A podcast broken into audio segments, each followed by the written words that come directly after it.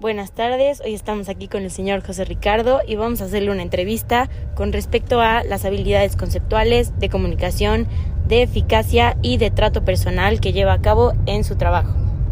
La primera pregunta es, ¿consideras tener la capacidad de aprovechar la información de los aspectos problemáticos para resolver problemas de las empresas? Sí, considero que sí tengo la capacidad. ¿Sabes identificar las oportunidades de innovación de las empresas? Sí, sí lo sé y creo que la innovación de una empresa es muy importante hoy en día. ¿Sabes elegir la información crucial en grandes volúmenes de datos? A veces puede ser difícil, pero con atención sí se puede. ¿Comprendes las aplicaciones de la tecnología moderna en la empresa? Sí, claro, es parte de la adaptación de la empresa para poder seguir innovando y seguir adelante. ¿Comprendes el modelo comercial de la organización? Sí, sí lo comprendo.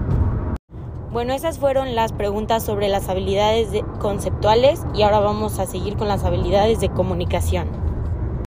¿Consideras que tienes la capacidad de transformar las ideas en palabras y acciones? Considero que sí, que con la experiencia se puede ganar esa capacidad.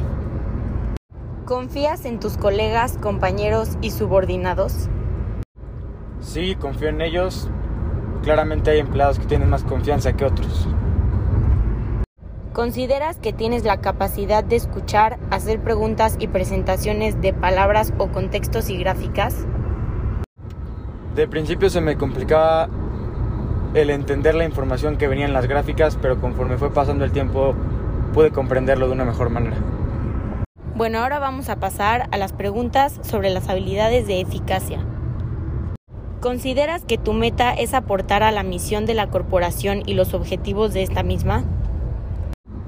Sí, considero que sí y que todos estamos trabajando en el mismo canal. ¿Le das un enfoque importante a todos tus clientes? Sí, definitivamente sí, y cada cliente tiene su trato diferente por ser un servicio especializado. ¿Tienes la capacidad de desempeñar varias tareas? O sea, realizarlas al mismo tiempo? No, yo considero que para tener una mejor eficacia se tiene que hacer una tarea por tarea. ¿Desarrollaste o consideras que ya naciste con la capacidad de negociar? Creo que la capacidad se nace pero al mismo tiempo se tiene que desarrollar. ¿Eres tú el responsable de administrar todos los proyectos, el tiempo y revisar las operaciones y hacer mejoras en la empresa? La mayor parte del tiempo sí soy yo el responsable de todas esas cosas.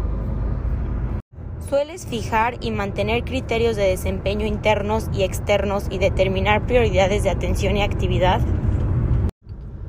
Sí, considero que es importante sacar los pendientes que tengan más prioridad al principio y poder dejar los que no son tan prioritarios para después. Ahora vamos a pasar con las preguntas sobre las habilidades del trato personal. ¿Qué capacidades de director y tutor piensas que son indispensables? Considero que tanto la honestidad como la disciplina son muy importantes como director y más que nada la capacidad de organizar los tiempos. ¿Sueles trabajar con personas y culturas diversas?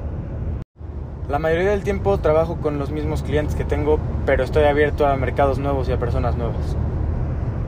¿Intentas formar redes sociales dentro y fuera de la organización?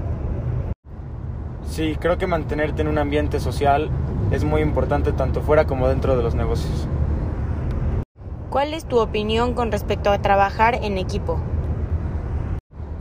Creo que trabajar en equipo es bueno, dos mentes son mejor que una, sin embargo cuando es necesaria una concentración, trabajar solo no es malo.